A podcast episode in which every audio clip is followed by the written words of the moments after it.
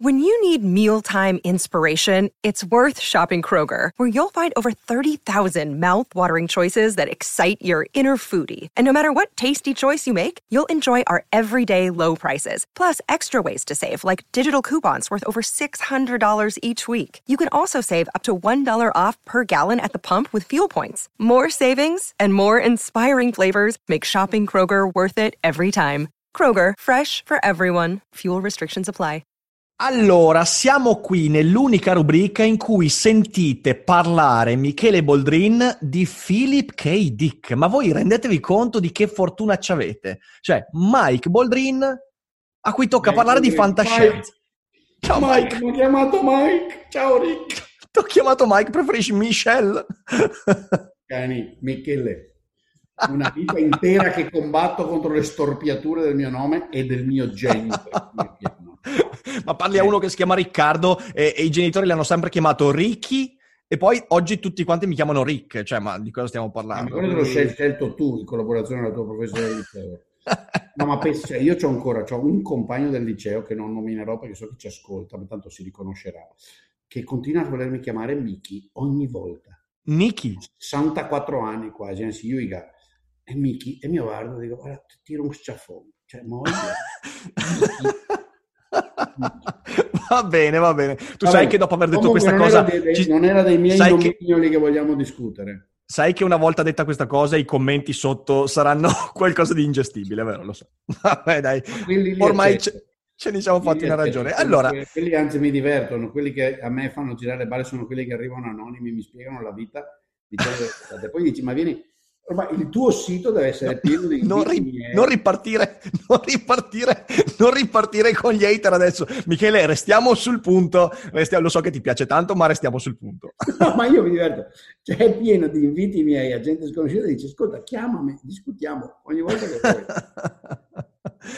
allora, dimmi, dimmi di cosa vuoi parlare? Noi, insomma, voglio dire, ogni tanto Michele si trova in intrallazzato nelle mie follie. Questa settimana c'è stata una follia, la settimana di Philip K. Dick, la Philip K. Week, perché io, grande appassionato di fantascienza, è un autore che amo moltissimo e io molto spesso ho detto che, eh, soprattutto in confronto alla filosofia italiana, la fantascienza americana è riuscita a fare dell'ottima filosofia in confronto alla filosofia italiana e quindi io mi sono molto appassionato a questo autore e chi sta seguendo la settimana tematica lo sa, insomma, quanto amore provo. Mentre Michele non ha mai letto nulla di Dick, perché mi dicevi di che... Dick, no, no, no.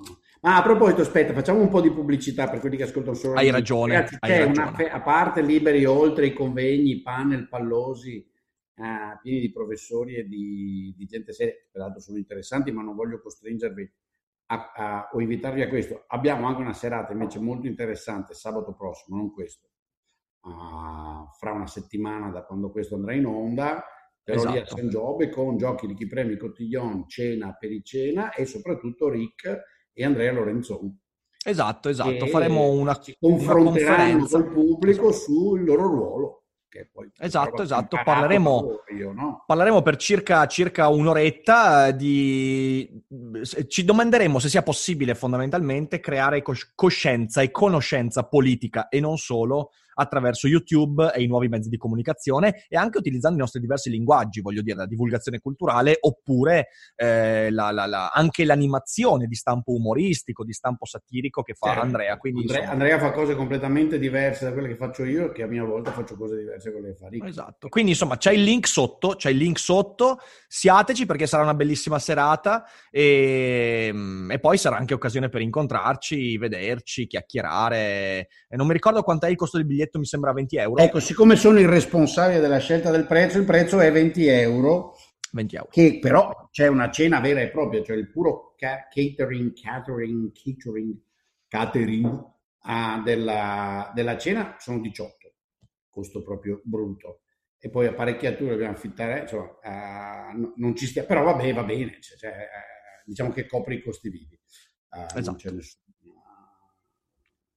E si può comprare chi non è interessato al resto della giornata uh, può tranquillamente arrivare a comprare il biglietto al momento.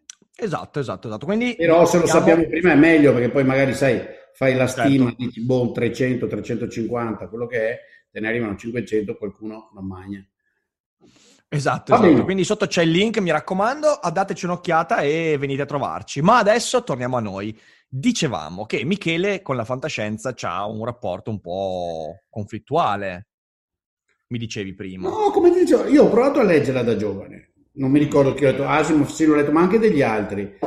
E poi ho, lì ho letto tantissimo romanzo d'avventura e alla fine mi piaceva di più Dumas. Posso solo dire mm-hmm. questo, o Stevenson, o chi vuoi tu, o Conrad, anche se Conrad è un po' un livello diverso, sì, certo.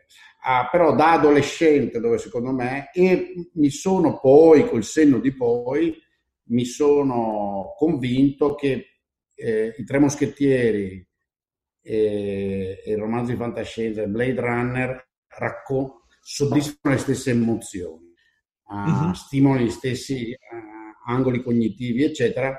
Lo fanno con immagini diverse. Io probabilmente sono sempre stato un conservatore, preferisco immaginarmi quello che è successo che non immaginarmi. Rispetto a immaginare quello che succederà. Non lo so. Ho capito, ho capito. Quindi poi a un certo punto ho rinunciato. Mio figlio invece era appassionato, mi ricordo che appunto avrà avuto 14 anni circa, si è messo a leggere Asimo, gli piaceva. Il mio coautore, grande amico David Levine, è appassionatissimo di fantascienza e, e gli dissi, ma David, che, che, cosa consiglio? Nicola mi ha chiesto cosa gli consigli di leggere di Asimo e lui mi ha detto tutto. Tutto quanto, assolutamente. Ho detto, ma no, ma non c'è no, no, dice, che differenza fa? Comincia da uno, poi va avanti.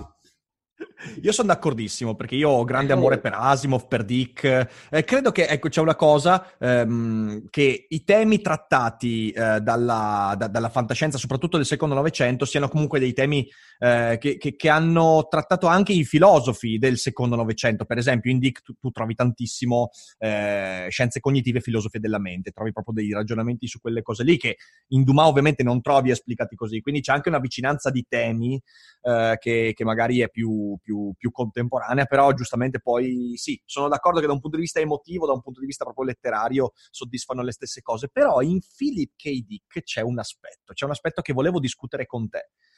E sì. l'aspetto non ha tanto a che fare con la sua letteratura. chi è finché tu parli, perché non, sì, me l'avevi sì, menzionato prima rapidamente, diciamo parliamo di questo però non ho fatto i compiti per casa perché ho, ho delle giornate. Ma fondamentalmente, guarda, in realtà, in realtà, vabbè, autore di, di, di romanzi come eh, Ma gli androidi sognano, sognano, pecore elettriche, Le tre stimate di Palmer Eldritch, Ubik e via dicendo, tutte cose, tutte cose che io, io eh, amo. Gli androidi, cosa eh, sono? Eh no, è una, cosa, è una, cosa, interessante quella, perché lui ebbe una vicenda personale eh, che ci ricorda da vicino quello che è il pensiero che possiamo definire complottista dissidente, cioè eh, quel pensiero secondo cui tutto quello che ci circonda è parte integrante di un'illusione, mentre il mondo interiore, cioè il dubbio che noi nutriamo nei confronti di quel mondo, è invece la cosa reale, ok?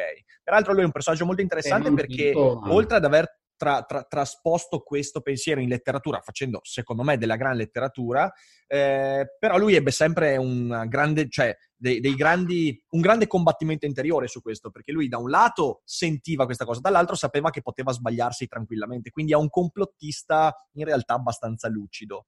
Però la cosa interessante che volevo porti è questa, visto che il pensiero del complottismo nasce anche dalla filosofia, cioè nel senso il dubbio iperbolico cartesiano, tutto quello che mi circonda, tutto quello che ha a che fare con le, mie, con, mie, con le mie percezioni, con i miei sensi e ovviamente anche tutto quello che è l'informazione del mondo che mi arriva potrebbe essere eh, frutto di un genio maligno, perciò io devo sempre partire dal dubbio che tutto quello che mi circonda sia in realtà un'illusione. Ora, nell'esperienza di Michele Boldrin, questa è una cosa che mi interessa discutere, quanto questo dubbio deve essere nutrito e perseguito? E quanto invece poi deve essere sopito? E in base a cosa secondo te? Perché il dubbio iperbolico portato alle estreme conseguenze. Perché poi... noi siamo il pensiero di un Dio. Perché poi queste, sì, quella... hanno la versione che non mi ricordo più di certo. chi era che l'abbia detto per primo o quale religione. Cioè, questo è un altro dei miei difetti. Io li considero un pregio della mia mente, che mi metto da parte i concetti e mi scordo uh, i nomi attaccati che siamo nient'altro che il sogno di un Dio. Sì, certo, beh, questo la letteratura l'ha scandagliato tanto, eh, perché voglio dire... no, perché, sì, infatti è un tema eterno nella, nella, storia del mondo, di cui il complottismo estremo è una variante moderna, a mio avviso. Esatto. Non è tanto moderna, in realtà gli, gli uomini hanno sempre regolarmente pensato che ci fosse qualcosa di superpotente che spiegava tutto. No? E assumi, la mia reazione è sempre stata, e anche se fosse, mm-hmm. beh, che me ne fotte. Questo è interessante perché è un'obiezione eh, che mi ha fatto. Ci posso, fare qual- ci posso fare qualcosa? No. È testabile? No. È conoscibile? No. Mi rifugio nel capitolo 7. Tu sai, io sono un Wittgensteiniano abbastanza, non totalmente, ma abbastanza rigido. Cristiano non sono, ma eh, mi rifugio nel capitolo 7. Non ne posso parlare, non lo posso neanche dire, taccio. Ok, perfetto. Questa è un'ottima obiezione che è mi è stata posta. come risposta, eh, però. Certo, no, no, ma è, è, è, assolutamente credibile. Ed è la stessa obiezione che mi ha posto uno studente. Io qualche settimana fa sono stato in una scuola a Vicenza, ho parlato di questi temi e a un certo punto abbiamo parlato di questa cosa qua. Cioè, proprio citando Dick, eh, ho detto c'è una pagina proprio nel, nel libro da cui hanno tratto Blade Runner in cui l'androide scopre di essere un androide ed è sconvolto, è angosciato. E questo ragazzo mi fa una domanda, mi fa, ma se io scoprissi di essere un androide, perché dovrei sentirmi angosciato? E l'obiezione quindi è abbastanza, abbastanza, eh, abbastanza credibile. A parte che c'è un problema, perché qui c'è un problema proprio di giochi di parole. Cosa vuol dire che scopri che sei un androide? In che senso? Cioè scopri, perlomeno nella letteratura di Dick, scopri che, per esempio, tutta la tua storia è in realtà un artefatto, cioè è qualcosa che è stato prodotto da qualcun altro per di fatto ingannarti. Ok, quindi scopri di essere il frutto di un inganno. Beh, cioè, è stato prodotto da, bisogna essere coerenti. Se mm. è stato, di nuovo Wittgenstein, uh, no, le tautologie non dicono niente, però sono essenziali e sono precondizioni del mondo. Allora, proviamo ad essere coerenti come sì. ha fatto a ingannarmi se ha prodotto tutto il fa- essere ingannato nel linguaggio normale, ma anche nel linguaggio se vuoi formalizzato, implica che ci sono due entità indipendenti fra di loro e una fa credere all'altra, d'accordo? Che certo. le cose sono altro da quel che sono. Mm-hmm. Quindi presuppone una un'esistenza terza, indipendente dai due, cioè un oggetto lì, c'è una patata, e la patata esiste indipendentemente da me, l'ingannato, e dall'altro, l'ingannatore. Okay? L'ingannatore produce degli artifici per cui io ingannato nella mia mente penso che quella sia un, un, un pomodoro. Okay? ok? Nel caso specifico, com'è possibile? Io vengo ingannato su me stesso. Tu vieni ingannato sul fatto che credi... Gli stati della mia, me- gli stati della mia mente sono ciò che io sono. Per definizione come fa uh, l'entità suprema a ingannarmi su me stesso? Beh, pensa a un secondo, pensa, cioè, c'è anche una serie TV che racconta molto bene questa cosa, che è Westworld, ok, che mi sono rivisto recentemente. Oh. Tu pensa a qualcuno che appunto magari eh, ricorda di aver avuto una figlia, ok, una bambina un tempo e poi nei meandri della storia si è persa e via dicendo. Tu scopri che in realtà quella figlia non c'è mai stata, Scopri quindi che la storia di cui tu ti senti protagonista non è la tua storia, ma è la storia di qualcun altro. Cioè è come se tu scoprissi adesso che, per esempio, tutti i libri che ricordi di aver scritto non li hai mai scritti tu e che invece il ricordo di averli scritti è parte integrante di una sorta di eh, cumulo di memorie che ti sono state date da qualcuno. A che scopo? Ecco, è quella secondo me la cosa angosciante, cioè l'ingannatore in questo caso non è soltanto qualcuno che ti convince di una cosa su te stesso, ma è qualcuno che convincendoti di quello ti fa fare delle cose e in realtà tu sei, tu, tu, tu non conosci la natura delle tue azioni, lo scopo delle tue azioni, cioè tu sei un burattino. E questa cosa qua, io credo che comunque potrebbe essere problematica, perché non è tanto il dubbio, in questo caso cartesiano, cioè un genio maligno potrebbe deviare tutta la nostra esperienza del mondo. Oppure siamo sognati da un dio che... Perché in quel caso io sono d'accordo con te, sono d'accordo, cioè nel senso chi se ne frega, a quel punto lì io non ho nessun metro di paragone, non ho nessun metro eh, che mi permetta di fare un discorso alternativo, quindi va bene. Ma se all'interno di un mondo invece come il nostro, una persona scopre di non essere una persona, ma di essere un artefatto, ovvero che tutta la sua storia è... Com'è che avviene? Allora, perché quello è il punto. Mm. Cioè, una persona, uno di noi che non è una persona, cioè io te, tu rimani una persona e io so, scopro di essere un artefatto. Sì.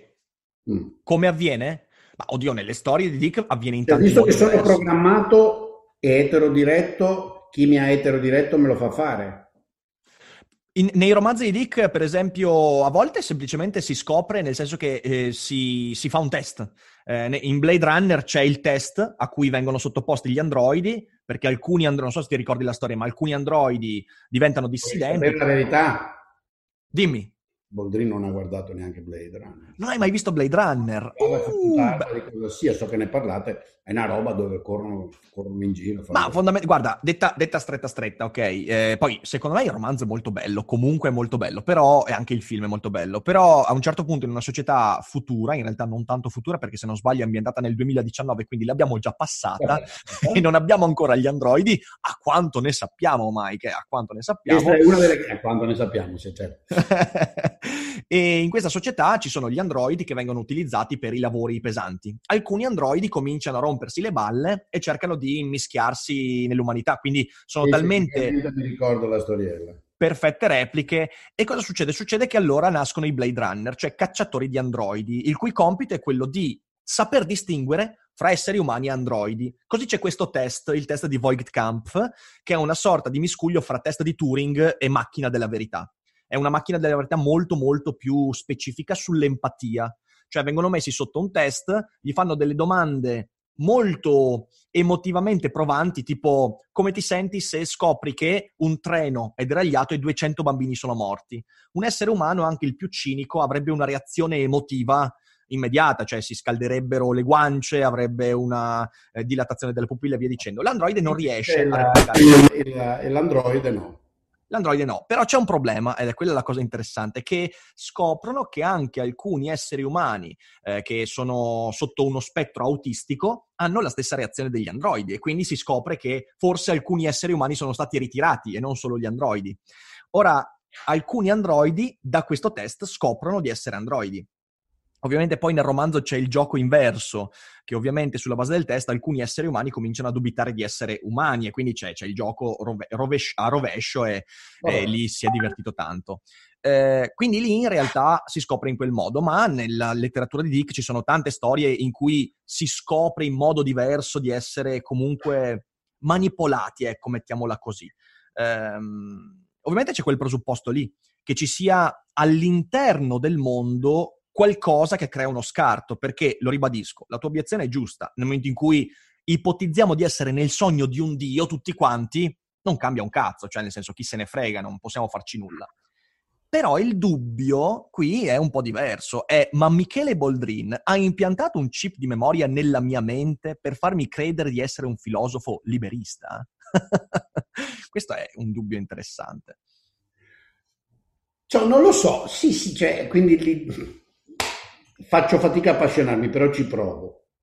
Uh, nel senso che ci sono altri dubbi che mi, mi, mi, mi tormentano. Il mm-hmm. dubbio di essere io uh, oggetto di manipolazione, come dire, meccanica altrui. Sono senz'altro oggetto di manipolazione, cioè milioni di persone mi fanno credere cose diverse da quelle che sono, il tutto il sistema mediatico, il mio stesso cervello, uh, come sappiamo, mi fa percepire le cose a volte eh, diversamente da quello che sappiamo esse sono. No? Famose, cioè, il cervello è pieno di distorsioni più o meno uh, dovute ai limiti della nostra capacità di percepire i nostri sensi.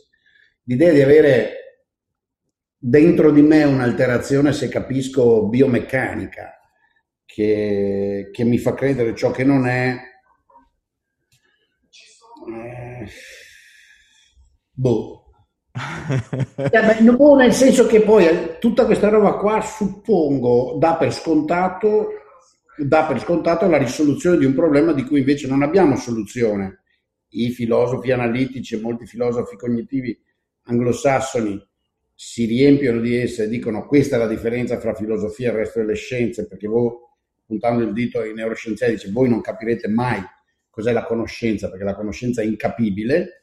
E, e, brutalizzo, ma è così, quindi in realtà non si rendono conto che suggeriscono l'esistenza di un'anima divina. Eh, I neuroscienziati dicono no, no, uh, ci stiamo arrivando passi in passetto, uh, capiremo cos'è la, la, la, coscienza, nel senso di autocoscienza, no? io sono cosciente mm-hmm. di parlare con te di essere me, e questi romanzi lo danno per scontato, cioè che si è capito cos'è.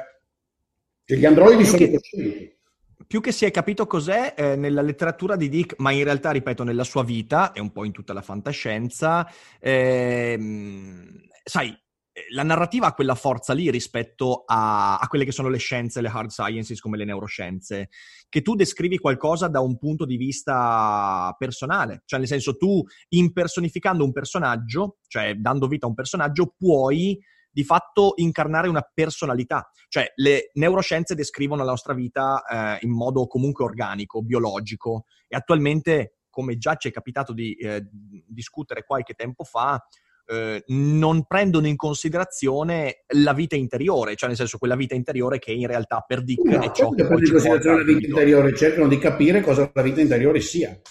Eh, sì, però attraverso, attraverso la fenomenologia, cioè nel senso attraverso ciò che eh, accade quello che mostriamo da un punto di vista biologico. Okay? Infatti le neuroscienze sono eterofenomenologiche, eh, perché ovviamente possono valutare soltanto sulla base di quello che un soggetto mostra di sé.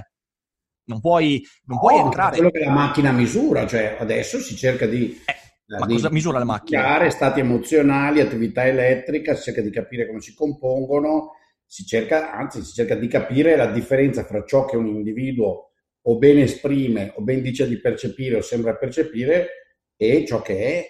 Cioè... Eh, ma è tutta, però è tutta eterofenomenologia, anche la macchina, le misurazioni della macchina sono...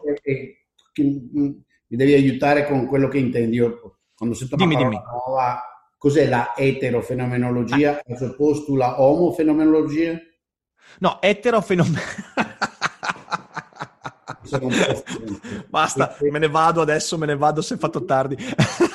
No, la eterofenomenologia. Etero, allora, sono, sono, due parole, etero, anzi, qua, tre, eterofenomenologia. Mm-hmm. Quale delle tre eliminiamo o rovesciamo per costruire l'altra parte del mondo? No, beh, ma in realtà non c'è, cioè l'eterofenomenologia è soltanto un modo per, con cui si declina la fenomenologia. La fenomenologia è di fatto lo studio di ciò che un'entità, un evento manifesta di sé. Eterofenomenologia significa che io studio ciò che un terzo sempre mostra di sé, ok? Quindi la eterofenomenologia è sempre quella in cui c'è uno studioso o una macchina che misura le manifestazioni di qualcosa, ok? Quindi Daniel Den... Io posso infilare, guarda che posso infilarmi nell'MRI scan e farmi... Eh... Sì, sì, ma la descrizione deve essere sempre sulla base di un osservatore esterno, cioè l'eterofenomenologia parte dal discorso che deve esserci sempre... Ma non è l'auto-osservatore, questo che vi fate delle pipe, cos'è l'auto-osservazione, l'omo-fenomenologia? Cioè, se tu, se tu misuri, se tu ti attacchi degli elettrodi, ok? Eh. La macchina a cui hai attacca- attaccato misurerà delle cose che sono tue, ok? La tua osservazione si baserà sempre su ciò che la macchina vede, ciò che la Io macchina misura. Sto chiedendo, quando usi questi termini qua, cos'è, che secondo me va alla radice della storia di questo dick, sì. cosa altro è possibile? Beh, l'altro è possibile è l'introspezione. È le, le, cioè... la stessa roba, c'è un apparato del mio cervello che misura altri pezzi del cervello, non misura mai se stesso. Eh, guarda, eh, questo, questo, è interessante, però... Cioè, posso fare un esempio brutale? Vai, vai, vai. Cioè, se uso questo per misurarmi questo... non è esattamente scientifico, però, cioè nel senso non... Però, dire, spana. Diciamo che allora, io qui eh, c'è, c'è, c'è, un autore che mi piace, che, che, io amo moltissimo, che forse conosci, che è Daniel Dennett. È lui che ha. Sì, mh, por- eh, cioè, è lui che parla dell'eterofenomenologia nel suo libro sulla coscienza e via dicendo. E lui afferma che l'eterofenomenologia. Infatti appartiene a quella lunga lista che ti ho fatto prima, no? Mm. Di. Beh, oddio. Eh, lui è un eh, oddio, lui è uno che collabora con neuroscienze. No, però, però Dennett, cioè, se mi dici... Se mi dici David Chalmers, ti dico fa parte di Dennett, invece dice. è uno. Lui sa cosa dice. C'ha una posizione specifica sul problema. Della coscienza. Right. Sì, che la coscienza è di fatto... Di, di free will io sono abbastanza d'accordo con lui. Sì, C'era un mio vecchio cioè... amico filosofo con cui mm. avevamo deciso di scrivere probabilmente le stesse cose 30 anni fa, poi non l'abbiamo mai fatto. Vabbè, colpa nostra. Ok. Eh, però Dennett sì, sulla coscienza è, dice che è un'illusione autoprodotta di fatto, cioè nel senso quello è la sua posizione sulla coscienza. Eh, quindi in realtà è, cioè, è, uno molto riduzionista, è uno, è uno che, che, che, che, collabora con fisici, è uno di quelli che dice sì, che sì, di fatto... Eh, ma allora però se, se, condividi quella parte del punto di vista, non capisco perché usi la parola solo, capisci? Perché non c'è l'autointrospezione. Cioè, cioè, certo esiste l'introspezione, ti dirò che prima, lo spiegavo proprio giorno in, l'altro giorno in classe agli studenti, no? Mm-hmm. Uh, in economia, contrariamente a quello che molti credono, ci siamo posti da un secolo e mezzo almeno, probabilmente di più, il problema delle preferenze e delle decisioni in sì. maniera, secondo me, più seria di quello che la vulgata racconta. Cioè, ci siamo chiesti perché la gente decide le cose, cioè la gente decide cose continuamente senza alcuna minima regola o è possibile intendere, almeno descrivere, delle regolarità del cervello umano che nel 97, 4, poi ci sono sempre le, le anomalie, appunto, sono gli autistici piuttosto che i boldrini, piuttosto che, eh, cioè, per carità, il cervello umano. I dic. I dic, è quello che è. Quindi ci siamo chiesti per tanto tempo in media come decide e quindi questa roba delle, quelle che noi chiamiamo preferenze, no? che vuol dire semplicemente come tu per mille ragioni le più complicate, che mi dicevo di capire, fai un, ogni volta che devi cercare di fare una scelta, fai un piccolo ordine nella tua testa delle cose a disposizione in quel momento e scegli più o meno quella che riesci a permetterti che ti piace di più. Cioè, tipo io stasera potevo anche andare a correre in bicicletta, ho deciso che preferivo a stare a parlare con, con Rick Duffet. E noi per capire quello fino all'altro giorno abbiamo usato introspezione, uh-huh. anche in maniera molto intensa, cioè la gente, chi faceva eh, ricerca in quel campo, cercava di essere il più onesto possibile, cercare di capire come gli funzionavano gli stimoli, i desideri, ci sono scritte anche cose interessanti. Però uno era molto cosciente che mentre faceva questa cosa non è che riusciva a introspettare la propria autocoscienza guardandola da fuori. Era certo. cosciente di avere un pezzettino di cervello che cercava di utilizzare la che memoria. osservava l'altro. Certo, certo, certo, sì. Però e c'è... Che alternativa c'è? L'alternativa è quella, per esempio, se vogliamo rimanere ne- nell'ambito della fantascienza, visto che stasera ci divertiamo con quello, cioè oggi in realtà ci divertiamo con mm-hmm. quello, è proprio quello che dice Asimov nel ciclo della fondazione, perché vedi Asimov eh, in realtà descrive nel ciclo della fondazione una cosa, una cosa molto simile a ciò che la neuroscienza contemporanea sta perseguendo. Quando lui parla della psicostoria, ok, la psicostoria che cos'è? La psicostoria è partendo dalla convinzione che ogni essere umano è un algoritmo neanche troppo complesso, in realtà noi, una volta descritto in modo chiaro questo algoritmo, potremmo eh, prevedere senza grossi problemi la storia a lungo termine dell'umanità, ok? Cioè, se tu hai bene o male coscienza di tutto l'algoritmo di un popolo, possiamo dire così, ok, l'algoritmo degli individui che fanno parte di un popolo, bene o male puoi prevedere non solo le loro scelte individuali, ma anche il modo in cui si muoverà, ovviamente al netto di imprevisti naturali e via dicendo. E poi in realtà nel corso del ciclo della fondazione alcuni individui contraddicono in modo palese le previsioni e la psicostoria fallisce chiaramente. E secondo Asimov questo avviene perché nel momento in cui tu hai perfetta cognizione del tuo algoritmo, tu stai immettendo in quell'algoritmo delle informazioni nuove, cioè nel senso tu di fatto... Eh, certo, certo. Esatto. Ed è questo il motivo... Il principio deve essere così. Esatto, e per questo tanti eh, filosofi e non solo, e poi producendo un sacco di supercazzole, però si sono in parte convinti che l'atto di conoscenza al 100% non è assolutamente possibile, che la cos- conoscenza rimarrà sempre per un certo quid eh, non conoscibile del tutto, perché ogni atto di autoconoscenza porta al progresso, alla, diciamo così, alla complessificazione di quello stesso algoritmo, che quindi non puoi mai abbrancare del tutto. Ed è per quello che poi rimane un, quel, quel, quel, dubbio lì, quel dubbio da cui siamo partiti, ok? Il dubbio di Dick. Il dubbio di Dick nasce dal fatto che poi nell'automovimento di conoscenza di sé, in quel movimento di autocoscienza, c'è sempre un qualche cosa che sfugge dalla comprensione eterofenomenologica di cui Dennett è così convinto. E perciò in quella roba lì c'è una realtà. E quella realtà in Dick, ma non solo in lui, prende un connotato talmente forte che porta a dubitare di tutto il resto. Cioè, se non vale quella regola finale per un così pic- una così piccola porzione, allora viene meno tutta la teoria. Cioè, la teoria è che io possa capire l'essere umano, l'anima, la coscienza, guardandola dall'esterno. Uh, dunque, allora, l'anima lasciamola stare. Eh, io possa capire l'essere umano guardando all'esterno, dipende da cosa vuoi capire. Tutto questo, eh, non lo so, io su questo mantengo, uh, mantengo, mantengo un atteggiamento molto agnostico, se vuoi, dubbioso, che dice mm-hmm. una serie di cose le abbiamo capite, che anni fa o decenni fa o un secolo fa ci sembravano impossibili da capire uh, mi sembra un grandissimo passo avanti. Uh, io sono uno riduzionista per ragioni di pragmatismo. Uh-huh. Se esiste il miracoloso indicibile che ci anima e ci dà il soffio della conoscenza, uh, visto che è indicibile e inconoscibile, mi diventa di nuovo irrilevante, che me ne frega. Um, beh, mi fermo là. Capisci? Cioè, questo argomento certo. asimoviano che, che, mi hai appena fatto, era asimoviano, no? Sì. Mi hai appena fatto, mi sembra, cioè, mi sembra una, una, una delle tante applicazioni un po' distorte della versione eh, popolare del principio di indeterminatezza di Heisenberg. No?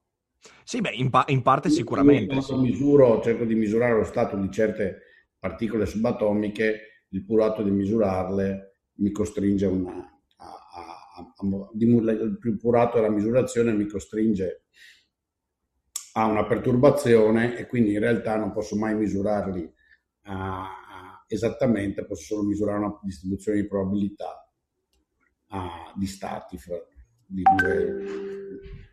Cioè non lo so, mi sembra se, se l'ho capito giusto.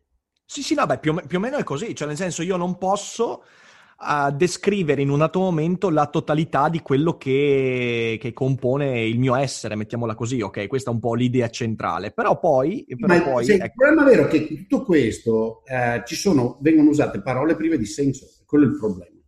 Cos'è la totalità del mio essere? No, beh, cioè, nel senso, l'ho, l'ho usata per... L'ho, l'ho usata per no, ma non sto accusando te, questa... non sto mica te, è che tutti lo usano, ma cos'è? Eh si presuppone esista una totalità dell'essere e se non esistesse questa roba, cosa vuol dire che non posso descrivere la totalità del mio essere? È, è, è, però capisci che questa cosa qua, questo argomento è un po'. Mh, mm, è, un terreno che non lo so se riusciamo a controllare, ma vai, vai, vai, scusami. No, io lancio solo questo stimolo, è un po' rischioso perché in realtà tutto il pensiero olistico, complottista e via dicendo ah. parte almeno in una sua porzione, proprio dal presupposto che non ci sia quella totalità e che non essendo, peraltro olistico è sbagliato perché ovviamente olistico significa che c'è una totalità da comprendere, eh, però diciamo così il pensiero della, dell'autocomprensione, dell'autocoscienza a volte parte dal presupposto che non c'è la possibilità di di, di, descrivere quel tutto, che c'è sempre qualcosa che sfugge, ok? Invece la neuroscienza molto spesso si pone il problema, cioè presuppone che ci sia una sorta, non dico di totalità, però una sorta di soggetto fatto e finito che sia descrivibile, ok? Cioè quando si dice, anche lì Daniel Dennett c'è scritto un libro, quando lui dice che un giorno avremo un, degli elettrodi sufficientemente potenti da poter proiettare sul muro di casa mia tutti i pensieri che mi passano per la mente in quell'istante, ok? In parte lui sta già dicendo che c'è... Sì, sì, sì, certo. Secondo me è almeno ipoteticamente possibile, poi che lo diventi praticamente, nel senso che si, si riesca a riprodurre, a, a mappare, no? Uh-huh. neurone per neurone, sinapsi per sinapsi, quello che succede in una roba tridimensionale, tra l'altro non, spero non proiettarla sul muro uh, rischierebbe di far sparire, eh, farne sparire la complessità. Uh, non lo so, è tecnologico. E comunque forse sarebbero pensieri molto meno complessi rispetto Altra a parte, che altro possiamo essere se non il prodotto del complesso di stati che sono il nostro cervello, dei neuroni del nostro cervello? Che altro possiamo essere? E del nostro corpo, e i sensi, il fatto che ho la percezione della mia mano che si muove mentre parlo mm-hmm. con te Beh, secondo... essere, se non quello, oppure l'anima divina, ragazzi. Certo, beh, allora, secondo Dick, secondo Dick, sempre parlando, ovviamente, restando sempre in quel tipo di discorso lì, perché è quello da cui siamo partiti, c'è un romanzo, ok, che è il mio romanzo preferito di Dick, che è Le tre stimmati di Palmer Eldritch. Okay? Lui immagina che in futuro ci sia questo Palmer Eldritch, che è un imprenditore statunitense, una sorta di Elon Musk, ok? Che a un certo punto prende la sua bella astronave, va su Proxima Centauri, sparisce per dieci anni, tutti lo danno per morto e quando torna ha con sé questo lichene particolare, una sorta di, di, di erba che serve, che, che, è una droga, ok? E mm. cosa succede? Succede che Palmer Eldritch può utilizzare questa droga non soltanto per sollazzare i suoi clienti e via dicendo, ma soprattutto per farli entrare in uno stato di trance da cui non si risvegliano più. E secondo Dick, per esempio, ok, tanto per farti capire il tipo di personaggio, l'Eucarestia, eh, l'Eucarestia cristiana, è stata la stessa cosa. Cioè l'Eucarestia, ovvero la transustanziazione, mangiare il corpo e bere il sangue di Gesù Cristo, che secondo per esempio alcune testimonianze... Pensavo fosse una metafora, però... No, no, no, secondo alcune... Beh, tu sai che secondo alcune testimonianze ehm, apocrife dell'epoca, l'Eucaristia inizialmente eh, era l'uso di, di, di, un fungo, ok? Cioè nel senso, l'Eucaristia era molto più simile a quella che facevano eh, gli indiani d'America all'inizio inizio, ok? Ci sono gli scritti di Nag Hammadi, i cosiddetti rotoli del Mar Morto, che descrivono delle, delle pratiche che sono molto simili a quella dell'uso di sostanze stupefacenti, perché, eh, perché era pratica di uso comune fra le tribù di quell'epoca a volte.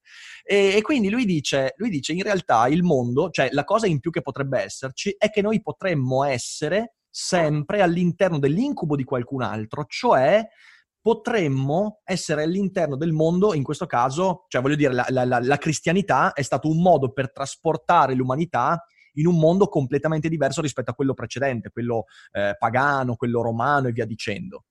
Quindi, eh, lo so che è un, è un, è un bel casino, devi leggerti... Ma mi sembra una di stronzate. No, sono stronzate bellissime, Michele. Ma, detto, ma, ma, ma, ma, anche la Bibbia è piena di stronzate bellissime. È quello lì che apre il mar rosso, poi va su una montagna, gli danno delle pietre, c'è Dio che gli parla, fa il pochetto. Da un eh, rovetto ardente. Delle storie molto belle. Che differenza c'è? La differenza è che il mondo è cambiato radicalmente su quella base di quelle storie. L'originale è stata scritta qualche migliaio di anni prima te la metto un po' Quello meglio. che camminava sulle acque, che gli portavano, che gli portavano praticamente, era andato al ristorante, gli avevano detto cosa vuole, ma un antipasto bollito misto veneto. E poi c'è 4.000. poi invece... No basta, questa sardenza ora che dava mai a tutti, perché mi fasso magari alto. Però... Cioè, perché dovrei occuparmi seriamente di queste cose come se avessero a che fare con descrizioni di ciò che si può dire sul mondo invece che con descrizioni di fantasie di cui possiamo fare delle storie. Perché, perché in, real, perché, in realtà, perché in realtà noi siamo sempre manipolabilissimi. Cioè quello che io prendo da queste storie... Che non ci sia manipolabilissimi non è che non ci si faccia manipolare e prendere, ripeto, seriamente come descrizioni del mondo quelle che sono delle plateali, e lo diciamo che ne siamo coscienze, maniere di intrattenerci. Ma sono, in realtà sono metafore queste, cioè nel senso io sono convinto che quando si racconta dell'apertura del Mar Rosso, non è mai stato aperto il Mar Rosso, ma è una metafora per dire altre cose, ok? Sono da leggende. Come? Da qualche parte sono passati. Da qualche parte sono passati, esatto, esatto. E, come diceva Spinoza, forse c'è stato un... E siano riusciti ad attraversare l'acqua evento naturale, tipo una secca particolarmente importante, e sono riusciti a passare, ok? Ehm, però in realtà quello che io apprendo da queste storie è, almeno ciò che a me interessa, mm. è il fatto che noi siamo sempre fortissimamente manipolabili proprio attraverso queste storie e il mondo è cambiato radicalmente. Essere, ma co- che cosa, perdonami, però cosa ci danno di extra Ah, non descrivono la cristianità, non c'entra assolutamente niente. Che si facessero di funghi quando pensano di avere l'Eucarestia mi sembra irrilevante, ne facciamo in tutti i colori. La storia dell'inizio della cristianità è una storia di una setta di impazziti uh, in quella zona della Galilea che gli va a buca, il capo glielo fanno fuori, si gasano, si disperdono, però cominciano a dire robe per qualche ragione è successo, poi arriva Paolo di Tarso che era uno sveglio eh, educato è, si mette lui a predicare e sta roba funziona. Boom. Eh, allora, se voglio capire la cristianità, capisco quella cosa lì. Sai, chi se ne frega che il mito della transustazione loro se lo siano inventato perché si drogavano? No, non è, non è tanto questo, è più che altro il punto è quante volte può essere successa quella cosa? Cioè, quante volte può essere successo che un'idea sia serpeggiata all'interno dell'umanità attraverso pratiche che poi noi abbiamo perduto. E quindi? Beh, quindi c'è da stare allerta. Ma perché? Perché? Perché puoi finire nell'incubo di qualcun altro. Questa è un'idea tua, nessuno è finito nell'incubo di No, nessuno. sto, porta- sto portando all'estremo, all'estremo le conseguenze. Eh, ma non stai portando all'estremo, stai facendo un salto logico che è assolutamente non, non giustificato. Che qualcuno si faccia, cioè, voglio dire, Pink Floyd si facevano di droghe. esatto. Io discutevo di Pink Floyd, lo tiro fuori. E quindi, cioè, gli stati allucinati di Pink Floyd iniziali, Sid Barrett e compagnia, hanno cominciato a produrre un certo tipo di liriche, di, di, di, melodie, eccetera, eccetera, che poi hanno fatto anche senza farsi. Ma non è che io sono diventato parte dell'incubo di qualcuno. Hanno prodotto degli oggetti musicali e me li ascolto. Cioè, sarò anche a terra a terra e, e brutalmente contadino, scarpe grosse, cervello filo, ma io non riesco mica io... a capire queste eh, voli pindarici della logica. Ti è mai capitato di prendere una pillola rossa, Mike? Rossa, l'Advil non è rosso rosso. no, eh, allora io, io concludo, concludo io con so questo. so che hai okay. Matrix in mind, me l'hai spiegato tu una volta. Esatto. Sai cosa? No, è questo. Allora, il punto, secondo me, è la cosa pratica che perlomeno mi ha, cioè nel senso che a me è sempre interessato di questo tipo di letterature, è proprio quel momento in cui in Matrix eh, viene offerta la pillola blu e la pillola rossa, ok? Eh, è molto interessante il fatto che Nio prende quella pillola ma non si pone il dubbio che quella pillola potrebbe essere una droga veramente pesante, che gli frigge il cervello e che lo fa entrare in un'allucinazione ancora più forte, ok? Per me la cosa veramente importante eh, è che molto spesso capita e, la, e, meno la mente è preparata a queste evenienze, più è vittima di queste evenienze, ci capita continuamente e capita continuamente, ripeto, soprattutto a chi non è preparato, di prendere pillole rosse pensando che siano la liberazione ok? E questo è ciò che io apprendo da Dick. Cioè, il messaggio di Philip K. Dick, eh, al di là dei, delle follie, poi io mi sono divertito a portarle all'estremo perché io volevo vedere, volevo veramente vedere tu che andavi in tilt ed è stato molto bello, però al fondo di tutto questo... No, in tilt nel prego, senso... Posso, posso intervenire? A me sembra che dal punto di vista pedagogico, se il problema è, e questo forse a distanza. Se il problema è cercare di comunicare a persone eh, che occorre stare attento al fatto che eh, vieni facilmente illuso, non lo so, io pedagogicamente trovo uh, poco appropriato uh, l'utilizzo di questo tipo di fantastorie, le quali hanno un potere di fascinazione e di credibilità anche per la fama di questo tale per cui si rischia di, fare, di avere l'effetto contrario, cioè di convincere chi ascolta che magari non quella specifica bufala, quella di Salvini, è vera, ma un'altra molto più sofisticata e complessa lo è. E noi siamo appunto oh, batteri che si muovono nel sogno di un Dio cattivo. Certo, può essere presa così, sono, cioè, su questo sono pienamente d'accordo. Ehm... non ci avevo mai pensato a questa roba, mi ci hai fatto pensare tu, quindi ti ringrazio. Uh, adesso par- ascoltandoti continuavo a pensare, dico, boh, cosa gli dico? Perché non so che non, non ho un'opinione. No, cioè io, io, io... ferma, hai capito? Certo, beh, ma, non si, ma, non può, ma, non si, può, avere un'opinione ferma su questo, cioè comunque ci, ci stiamo divertendo con anche un po' di, di, di, di fantafilosofia come giusto che sia, però io quello che, e io avendolo letto molto presto, perché io i primi racconti di Dick, le tre stimate, l'ho letto che avevo 15 anni, è stata la prima volta in cui mi sono reso conto e ho detto eh, quante, quante volte può essermi successa quella cosa lì, cioè quante volte mi è stata offerta la pillola rossa in modo metaforico, ideale, via dicendo e non ho messo in discussione il fatto che Morpheus magari era veramente mh, il peggior spacciatore di, di Matt di, di, di, tutto il mondo e invece io sono veramente finito per essere qualcosa che magari detesto. È un po' questo. Poi io l'ho vissuta, io concludo con questa cosa qua perché mi interessa, io l'ho vissuta in prima persona. Io la mia pillola rossa l'ho presa e ci sono stato dentro quasi cinque anni. Quando io ho lavorato nel campo finanziario, ok, la mia pillola rossa è stato convincermi e circondarmi di persone, di cose, di discorsi e di essermi totalmente dimenticato ciò che invece mi piaceva fare, cioè quello che sento io di essere, ecco la mia introspezione, cioè quello che mi piaceva fare prima, le mie passioni e via dicendo. E sono entrato in un mondo che era letteralmente un incubo che, di cui non facevo realmente parte. E poi fortunatamente c'è stata una persona che mi ha detto, oh guarda che meglio tornare indietro. Ehm, però ecco, io forse sono vicino a questa cosa qua perché me la sono sentita addosso. Eh, e credo che la letteratura di Dick, pur mantenendo il pericolo che tu hai detto, cioè nel senso, secondo me molti lettori di Dick sono stati traviati da Dick, però se usata bene può almeno portarti a dire, ok, guarda, stai sempre allerta, guardati intorno e tutto quello che ti entra dentro, idealmente, ma anche fisicamente, cerca di almeno di guardarlo con un filo di sospetto, perché, perché quello è il pensiero critico. No, per carità, l'interpretazione metaforica o, o, così, eh, l'allegoria, se vuoi, ci sta tutta e mi va anche bene. Uh, niente, credo che la differenza sia uh, proprio di, di, di, cioè, se tu tutto questo me lo vuoi interpretare come, una, come allegorie, ci sta. Infatti, come ti ho detto all'inizio, credo che cioè anche, anche, anche, Zanna Bianca, anche eh, che ne so, Ivanhoe sono tutte allegorie, storie, fantasie che vogliono raccontarti una morale sulla vita, su come comportarsi, sugli uomini, sulle donne. No, anche cioè, sono tutte uh, sono tutti racconti che ti affascinano perché ti creano, sono potenti, ti creano personaggi, ti identifichi con i loro sentimenti, ti sembra di percepirli, prendi prendi parte, no? prendi sempre le parti dell'uno o dell'altro e poi cercano di insegnarti qualcosa. Quindi se questo è eh, l'obiettivo ci sta.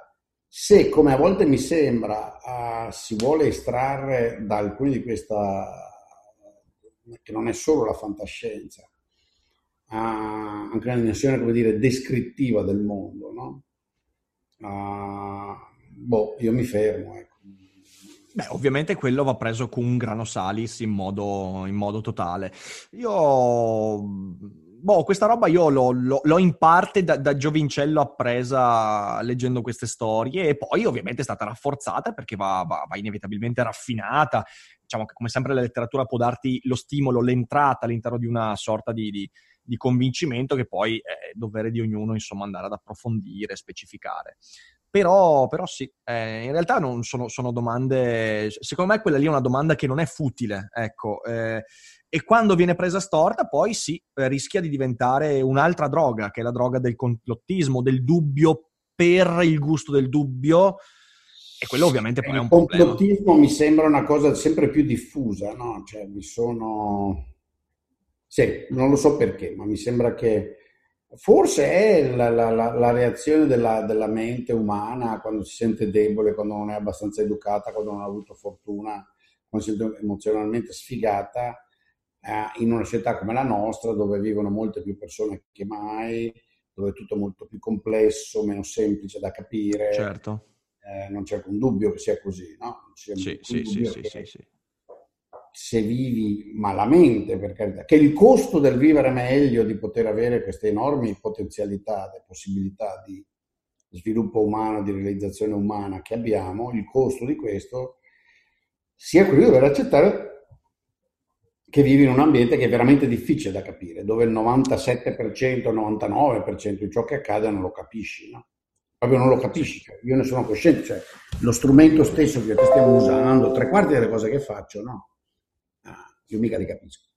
No, cioè, li prendi così come sono, no, certo. Non mi dice, oggi ho cercato una, che poi ho scoperto essere una scrittrice della Pidina, adesso mi ricordo il nome, su Twitter ho cercato disperatamente di farle capire che non vuol dire se non capisci è, come le avevo detto, lei non è in grado di capire questo argomento, ha sostenuto che elimina, era lì che sosteneva um, che eliminando gli sconti dalle librerie, impedendoli, uh, non aumenti il prezzo, il prezzo, dei libri, anzi. Lei sta dicendo una bugia, ma mi rendo conto che lei aveva dei problemi a capire questo concetto. E lei mi dà della scema. No, dico, non ti do anzi le davo del tubo, è sicuro offesa perché ha detto che una signora non era del lei. Eh, gli ho detto allora se proprio c'è queste manie piccolo borghesi, allora una volta, eh sì, ricordati che una volta è agli anziani che bisogna dare del lei. Io ho 13 anni più di te, quindi dammi tu del lei. Io ti do dammi tu. E no, cioè, mi vengono a rompere le balle con le loro piccole regole da, da, da borghesia ridicola alla Claudio Lolli, ma si picchino. La cosa divertente è che questa qua non è riuscita a capire. Io ho detto, guarda, E è uguale a mc al quadrato. Io lo ripeto e magari posso anche far finta ma in realtà non ho capito bene come funziona. Certo. Questo non mi rende scemo, è che c'è il mondo, è molto complesso. È molto complesso. È davvero molto complesso e ci vuole, io credo, ecco su questo, lasciami fare il filosofo, mentre il famoso senso della vita, proprio il senso di Ludwig, uh, non lo capiremo mai, non lo possiamo dire, lo possiamo al più sentire, io credo che l'idea heideggeriana del, dell'accettare di essere gettato in un mondo privo di senso e dovercelo cercare accettandolo sia molto più attuale oggi che potuto essere 500 anni fa, quando il Signore ancora non l'aveva teorizzata, proprio per l'enorme complessità in cui ti trovi. Io credo di essere gettato nella vita, nella campagna veneta del 1600, al di là delle sofferenze, della tristezza del vivere, il vivere sembrava avere un senso, sembrava. No? Certo, diciamo che era più facile eh, da- dare un senso, ecco forse, cioè nel senso, mm, eh, sì, perché la lettura era molto meno... Devi proprio inventartelo tu perché capisci che non c'è. Certo, certo. Quindi mi rendo conto che pensare a complotti, a grandi manipolazioni, a grandi... Eh, sia estremamente attraente. E confortevole, sì, sì, assolutamente. Su questo non c'è, non c'è dubbio. Bene, bene. Mike, Mike, siamo, abbiamo parlato di cose... Mm-hmm. Di co- abbiamo fatto un delirio oggi. Ah, ma è giusto così, sei nella Philip K. Week. Scusami, eh. Adesso, adesso mi tocco. adesso mi tocco. Fate un meme a quest'uomo, vi prego. Bene, bene, bene. Allora, niente, io... Ascolta, io ti regalerò, quando ci vediamo sabato prossimo, ti regalerò una copia di Le tre stimmate di Palmer Eldritch e tu dovrai leggerlo assolutamente. Le... Guarda, posso dirti cosa ho appena fatto finché parlavo con te perché io sono... Cosa? Credo che sia già arrivato sul mio Fire. No, non posso più regalartelo, ah, dannazione. No, no, qualcosa puoi regalarmi, ma Totti, mostro. Ed è arrivato. Ehi, carica te. Che non c'è tempo, stiamo finendo, sembra di dare Eccolo. Eccolo lì, grande, grande. Bene, bene. Allora il mio, il mio lavoro l'ho fatto. Uh, bene, in realtà. In realtà lui è l'erede universale di sto PKD. No, e eh, magari, cazzo, diritti cinematografici. Ma oh. Mike, se io fossi l'erede di PKD non sarei mica qua a fare video, sarei alle Maldive. Non è, sì. vero, non è. Ah, sai, un giorno dobbiamo, eh, ma questo te lo propongo off records. Mi hai fatto venire in mente un'idea di una Ok, allora voi pubblico adesso dovete cercare di indovinare in un commento la proposta indecente di Mike. Mike. È indecente, no. Ciao a tutti, buon fine settimana. Ciao, ciao, ciao Michele. E... No, grazie. Ricordate, ricordatevi. Non è tutto fantasia ciò che pensa. Non è tutto un fantasia ciò che pensa. ciao a tutti. Ciao. E adesso un bel caffè finito. Perché rischiare di rimanere senza caffè quando puoi abbonarti a Caffè Borbone? Prezzi vantaggiosi, costi di spedizione inclusi, tante possibilità di personalizzazione e l'abbonamento lo sospendi quando vuoi. Decidi tu la frequenza, la qualità, scegli tra le cialde e capsule compatibili e crea il tuo mix di gusti e miscele. Mai più senza caffè con l'abbonamento Caffè Borbone. Tutte le info su caffèborbone.com.